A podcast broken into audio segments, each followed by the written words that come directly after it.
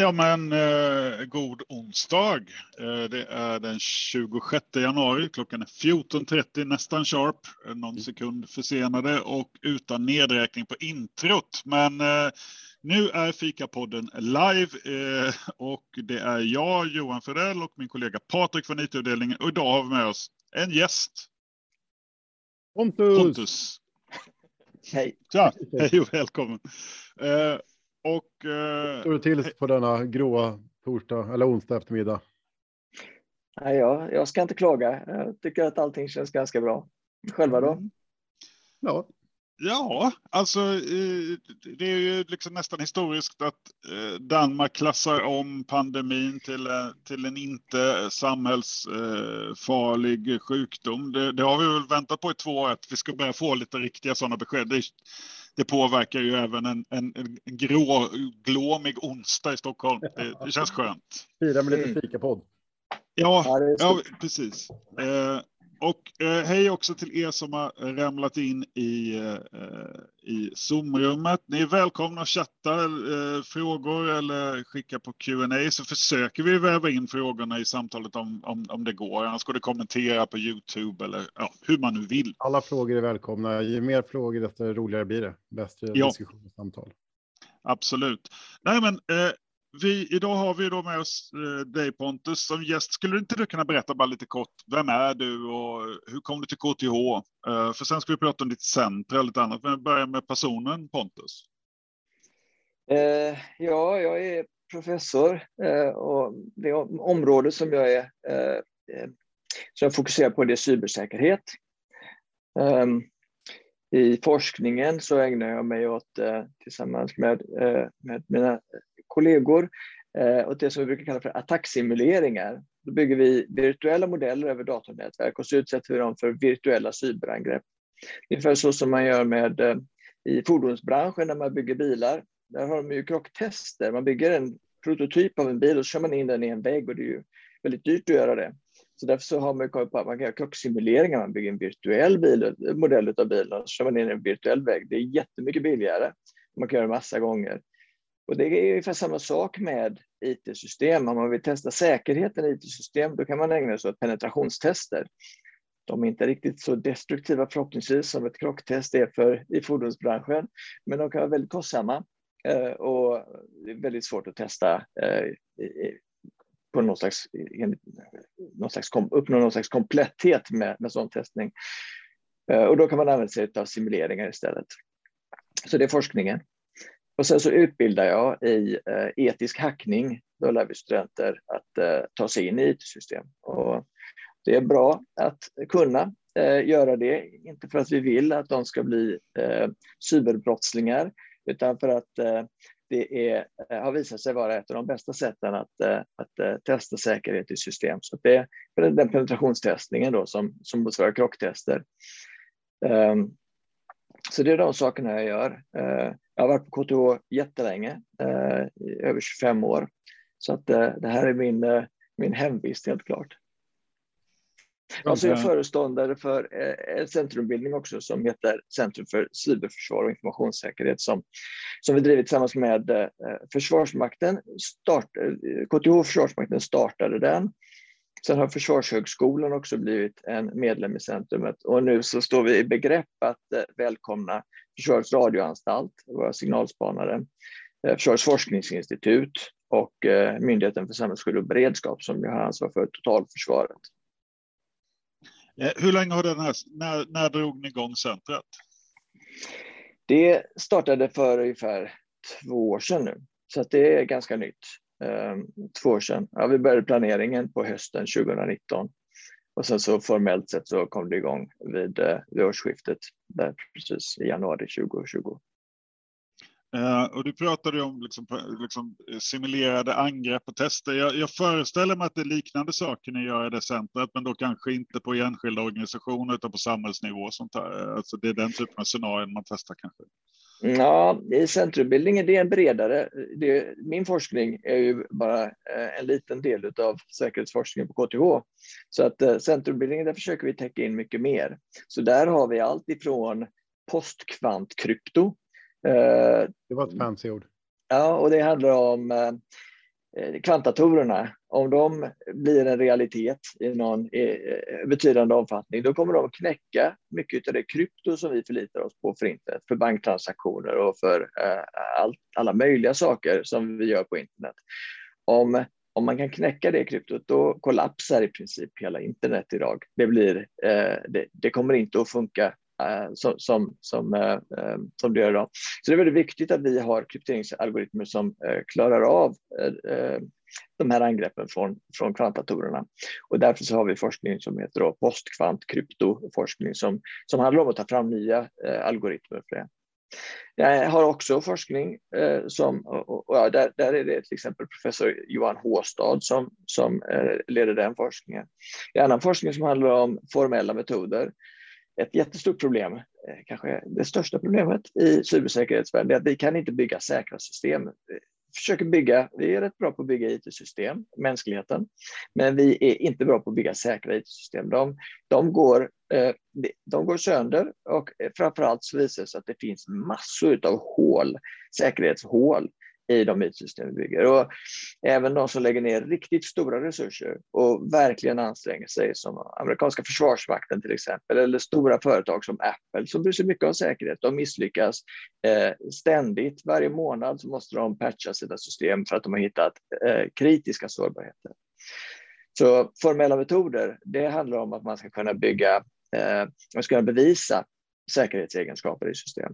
Eh, och om man kan göra det, då kommer man komma undan väldigt, väldigt mycket av de sårbarheterna som vi finner idag. Det som är problemet med formella metoder är att det funkar idag bara för väldigt små system. Eh, och, och vi bygger ju väldigt stora system. Vad lägger man in i området eh, cybersäkerhet?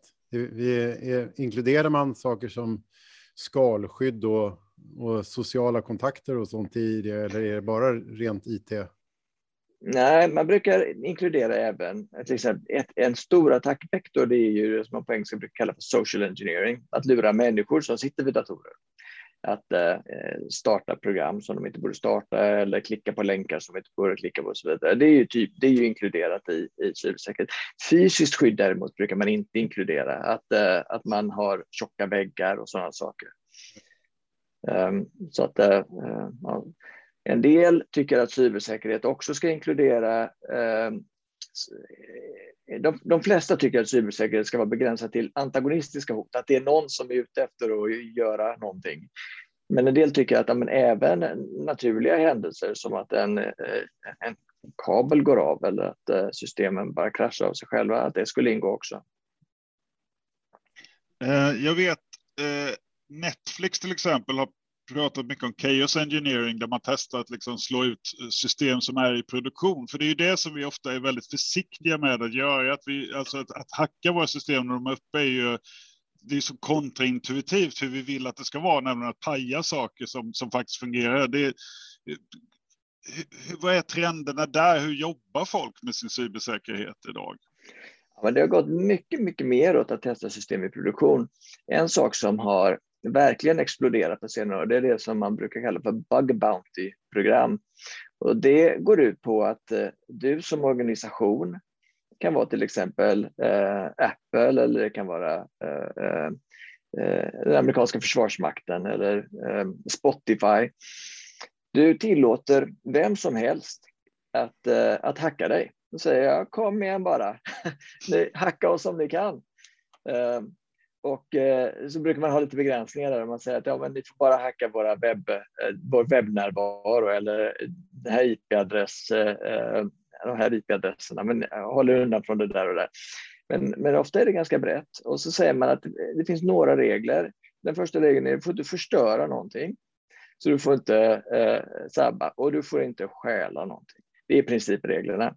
Men om, och den tredje regeln som är den viktigaste då, det är att om du hittar någonting då måste du rapportera det.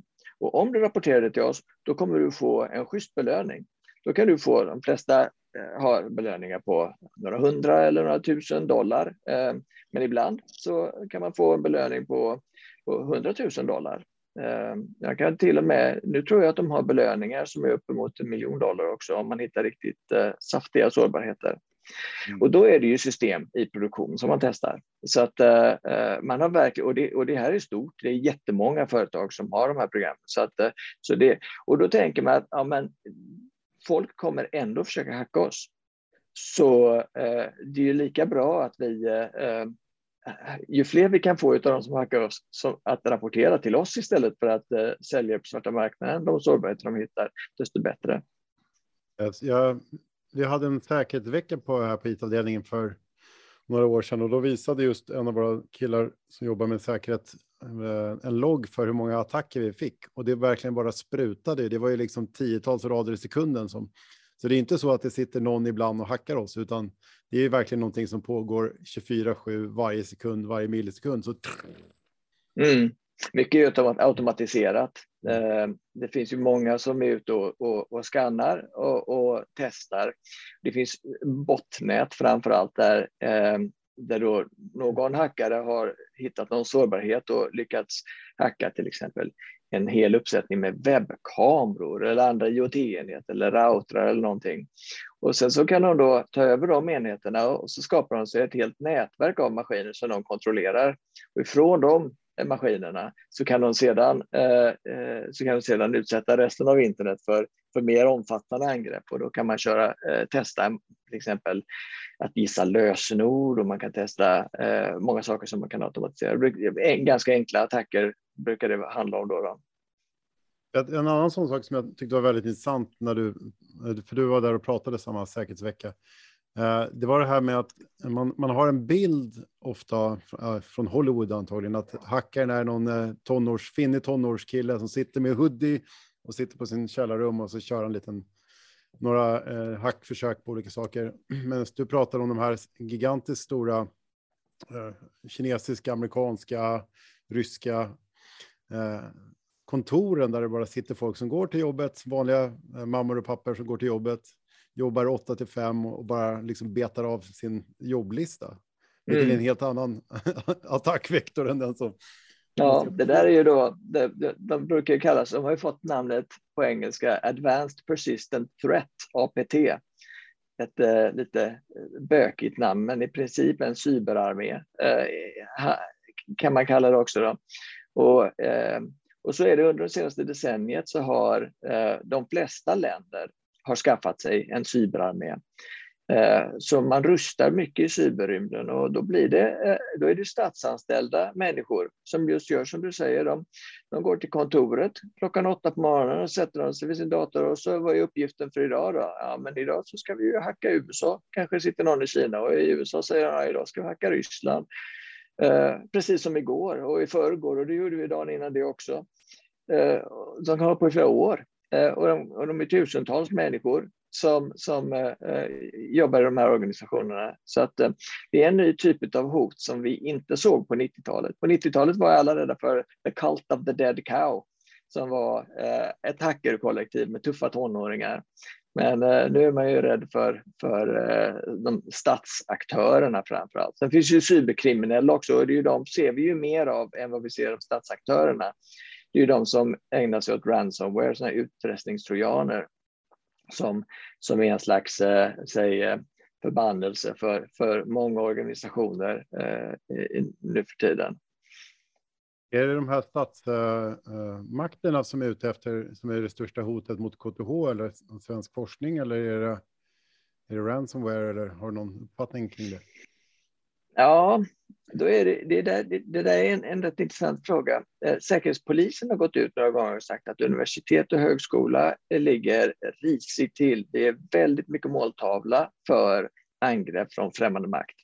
Och då är det framför allt eh, det man är, säger att, eh, att man är ute efter, då, det är intellektuella egendomar. Det är, forskningsresultat och, och äh, saker som, som man, kan, man kan vara intresserad av att, av att exploatera. Äh, så säger Säkerhetspolisen. Äh, samtidigt så, ja, jag tror att det, det, kan nog stämma, men det känns ju också som att väldigt mycket av det vi gör på KTH Eh, det publicerar vi öppet. Mm. Så eh, många forskare har ju inte några riktiga hemligheter. Jag kan ha det hemligt kanske i några månader innan, innan artikeln kommer ut. Men sen så publicerar man ju artikeln och gärna allt underliggande data också för, för vetenskapens skull. Eh, och då är det ju, känns det som att för dem, om man, om man hackar en sån forskare, då är det ju att gå över ån efter vatten. Eh, så, att, eh, så att mycket av forskningen som bedrivs i KTH är inte, tror jag, så jättekänslig. Men sen så finns det väl verksamhet och jag tänker att det kanske är det som man från KTHs sida bör ha koll på, som jag inte har koll på. Det finns verksamheter som faktiskt har eh, eh, hemligheter av antingen kan det ju vara då utav statshemligheter, att det eh, kopplat till försvarsforskning till exempel. Den, om det är så, då är jag inte så orolig för Försvarsmakten och Försvarsmyndigheterna. De är ganska duktiga på säkerhetsskydd, så de skulle nog inte låta saker bara ligga och drälla. Eh, men eh, sen kan det också vara kommersiella hemligheter. Eh, saker som kan komma att bli till startups eller som kan komma att bli, eller kanske snarare som går in i något svenskt, som, som, som är del av ett samarbete mellan eh, svenskt större företag och, och eh, KTH, att man kan hitta företagshemligheter i KTHs eh, infrastruktur istället. Då. Eh, för det, det, är en fråga här då. Eh, vi, vi pratar digitalisering och digitala prylar överhuvudtaget i den här podden. Och, och en sån här fråga är liksom, vad, vad, tycker du att vi på KTH borde tänka mer på vad det gäller liksom den här typen av hotbild? Och när vi sätter upp olika repositories för data eller vad det kan vara. Det ena är att ha ordning på vad tusan är det för data, liksom, hur klassas den och, och att, att vi har god koll på informationsklassning. Det andra är ju om det är om det är väldigt mycket data som flyger runt som vi inte har koll på egentligen. Det, det, det, you don't know what you don't know. Det är ju naturligtvis det är svårt för oss att veta om det är data som är ute på stan. Eh, mm. Ja, jag, min, den bilden jag har av KTH är att det mesta är inte eh, statshemligheter eller kommersiella hemligheter, utan en mm, data vi mm. har. Eh, och jag tycker också att det är, det jag vet ifrån från eh, säkerhetskänslig verksamhet är att om man blir väldigt fokuserad på säkerhet, då drabbar det effektiviteten i organisationen ganska mycket. Det kan bli jättejobbigt att få saker gjorda om man, om man har eh, en, massa regler om, om hur saker ska hanteras och säkerhetsklassningar och så vidare. Så jag tänker att för det mesta utav vad vi gör så, så ska det inte vara för komplicerat. Då, ska, då borde KTH bete sig som, ja, men som vilken eh, organisation som helst. Inte eh, som, som, som en, en, modern organisation. Eh, man ska ta säkert på allvar. Man ska passa sig för ransomware för att det blir jättejobbigt om, om de låser upp alla systemen. Man ska, man ska se till att man har Tvåfaktorautentisering eh, tycker jag vi borde ha på KTH faktiskt. Det har vi inte, men det tycker jag vi borde ha. Det är lätt att implementera ändå. Man borde ha lite eh, standardskydd för, eh, för, för sina system. Men sen så borde man då som sagt se till att man vet väldigt noga vad som är riktigt skyddsvärt. Och, och, det får man hantera separat och då tror jag att man ska, det ska man nog inte försöka integrera i det här övriga IT Eh, för att eh, då tror jag att man, man skapar mycket problem för, för flexibiliteten i resten av organisationen. Just det. Ja, men det, det, det där är ju handfasta, rätt konkreta tips. Uh, så, så var vi inne på det liksom med social engineering och social hacking och så där. Uh, vi är ju 5000 kolväten som, eh, som utgör de anställda på KTH. Vad tycker du att en enskild individ borde tänka på? Jag, jag kan ha sagt till Patrik någon gång i veckan att ja, men jag har inte så jävla mycket som är värt att hacka och för jag har köpt 50 wifi grejer som jag, alltså hela min lägenhet är som ett, ett, ett surrande internet of things för det är väldigt kul. Eh, men sen så inser man ju att okej, okay, det är ju presumtivt rätt många hål där och presumtivt skulle man kunna komma in i KTH via mig såklart. Eh, och så här är det för alla. Uh, vad, vad, tänker du där? Hur, hur, borde man jobba med sin liksom, hygienfaktor på sin eget säkerhetstänk? Ja, det finns ju topp 10-listor för saker som man borde göra. Eh, där, där är alla så klassiska borde också. Så jag borde göra det här. Ja, men det är ju problemet är att de flesta vet om till exempel. De flesta vet att de borde hantera sina lösenord på ett bättre sätt än de gör. Eh, och, och eh, man ska inte till exempel, det är väldigt vanligt att man återanvänder lösenord. Man använder samma lösenord på LinkedIn som man använder på KTH. Eh, och LinkedIn, de blev hackade vid något tillfälle och då slapp deras lösenorddatabas ut med, eh, också med eh, e-mailadresser. Ja, då kan man ju använda den e-mailadressen och eh, det lösenordet och prova på alla andra ställen, inklusive på KTH. Det där är ett väldigt vanligt sätt som, som man kan bli eh, hackad på. Och det, folk vet ju att man inte, de här reglerna, så man ska inte ha väldigt lätta lösenord. Jag tror att det, det lättaste brukar vara lösenord 1, 2, 3, 5, 6. Så om man har det lösenordet, då ligger man jätterisigt till. Eh, hemligt är heller inte bra att ha eh, och så vidare. Eh, men det vet ju nästan, jag tror att alla vet det. Men det är inte så att alla lever efter det ändå, för att det är ganska jobbigt att hålla på, särskilt om man inte har något ordentligt system för det. Hur ska man komma ihåg en massa lösenord? Ja, jag har ju själv då, det är många som har lösenordshanterare. Man har en app som håller reda på alla lösenord. Jag, har ju, jag tror att jag är uppe i tusen lösenord nu. Det är svårt att hålla reda på dem i huvudet.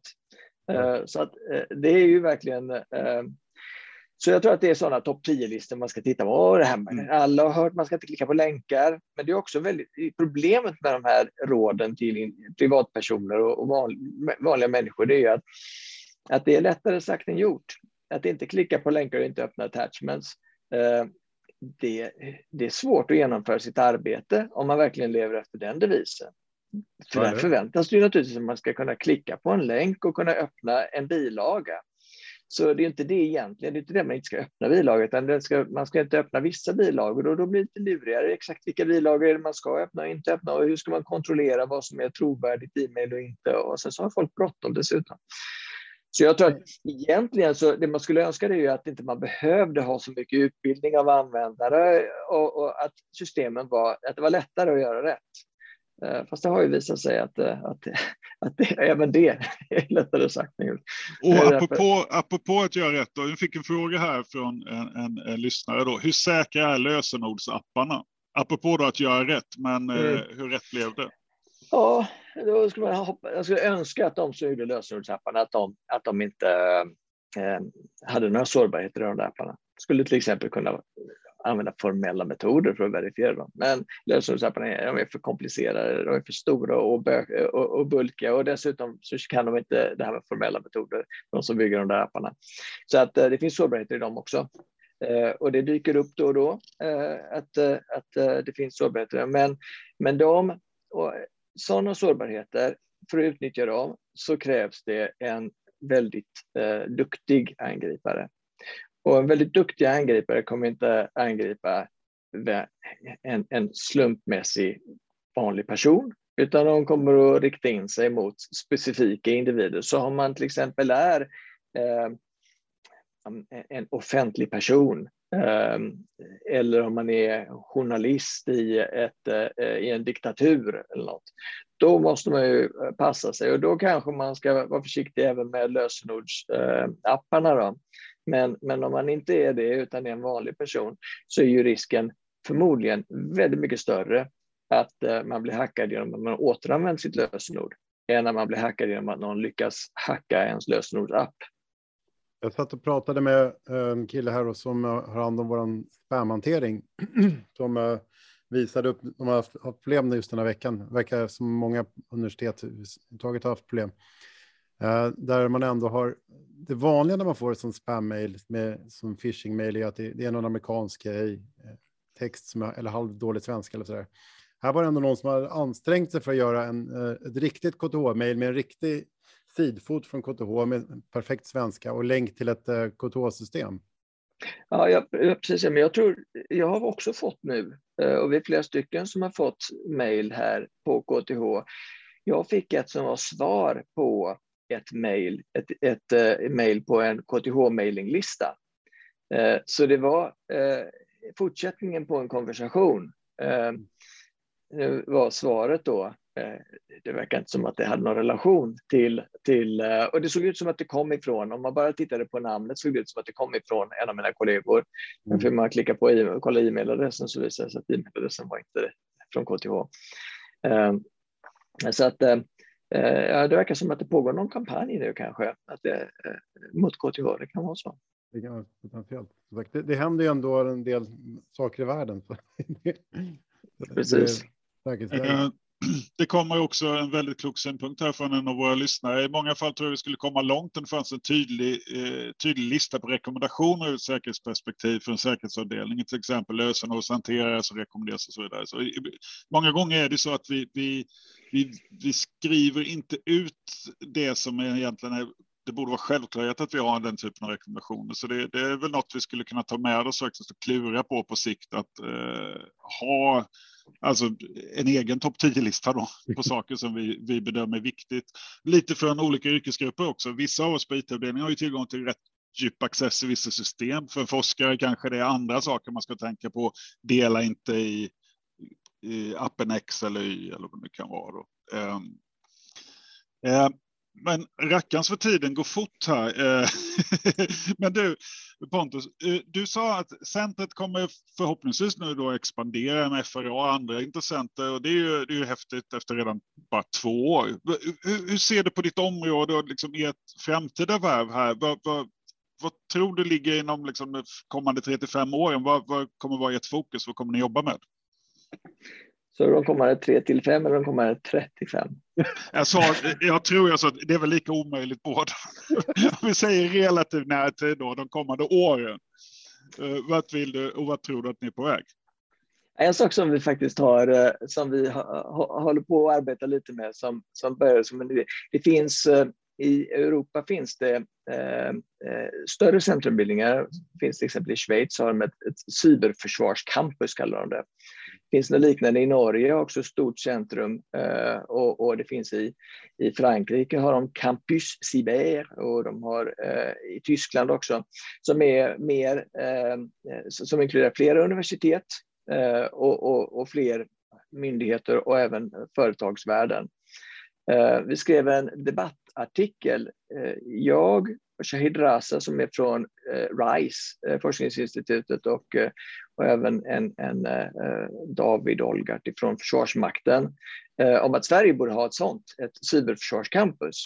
Så att eh, det vore roligt om man kunde åstadkomma någonting sånt inom eh, de närmaste åren. Härligt eh, och väldigt konkret. Alltså, vi, vi kommer att följa detta med spänning och, och eh, reaktionen här i vår chatt är att vi, vi har nog anledning att också fundera mer på hur vi liksom systematiskt kan få IT-avdelningen att, att stämma av saker med, med SÄK. Eh, så att vi, vi, vi blir bättre på det området. Eh, en liten eh, rekommendation man kan kolla på. SVT har en, eh, en rolig serie som jag hoppas fortfarande finns kvar på SVT Play som heter Hackad. Där man kan följa en hackgrupp som får lite uppdrag att hacka olika personer. Mm, den är faktiskt jättebra den serien. Den är realistisk. De, eh, eh de, de hackar folk med sådana metoder som, som vanliga penetrationstester använder. Så att eh, ingen, inte någon, inte väldigt avancerad hackning, utan eh, trovärdig eh, så här, eh, grovarbetarhackning mer. Mm. Cool. Social engineering och grejer, det var, var mm. roligt. Ja, men det är en fredag kväll med. För en SOC, då, vårt säkerhetsorgan på IT-avdelningen, så är det på väg en lista med rekommenderade appar program. Den är egentligen färdig men behöver förankras så att det händer saker. Eh, och det är SOC vid IT-avdelningen som man ska vända sig till i första hand om man vill stämma av eh, säkerhetsfrågor så har de sedan kontakter vidare. Men Pontus, Tusen tack för att du tog dig tid eh, och berätta lite mer om dig, om ditt område och om centret. Och sånt här är ju spännande. Vi är alla teknik. Det är roligt på riktigt. ja, riktigt spännande. Så att eh, man kan väl höra av sig till dig om man har frågor också. Eh, och det finns ju webbsidor och annat där man kan få mer information. Men ha det riktigt gott och nu hoppas vi att den här resan ur pandemin fortsätter på ett bra sätt här under våren. Tack så mycket Pontus. Tack ska ni ha. Tack till Tack. alla er som eh, skrev, eh, lyssnade och framförallt till er som skrev frågor. Episod 42 avklarad. Yes, meningen med eh, livet. Med andra ord. Ja. Puss och kram. Hej då.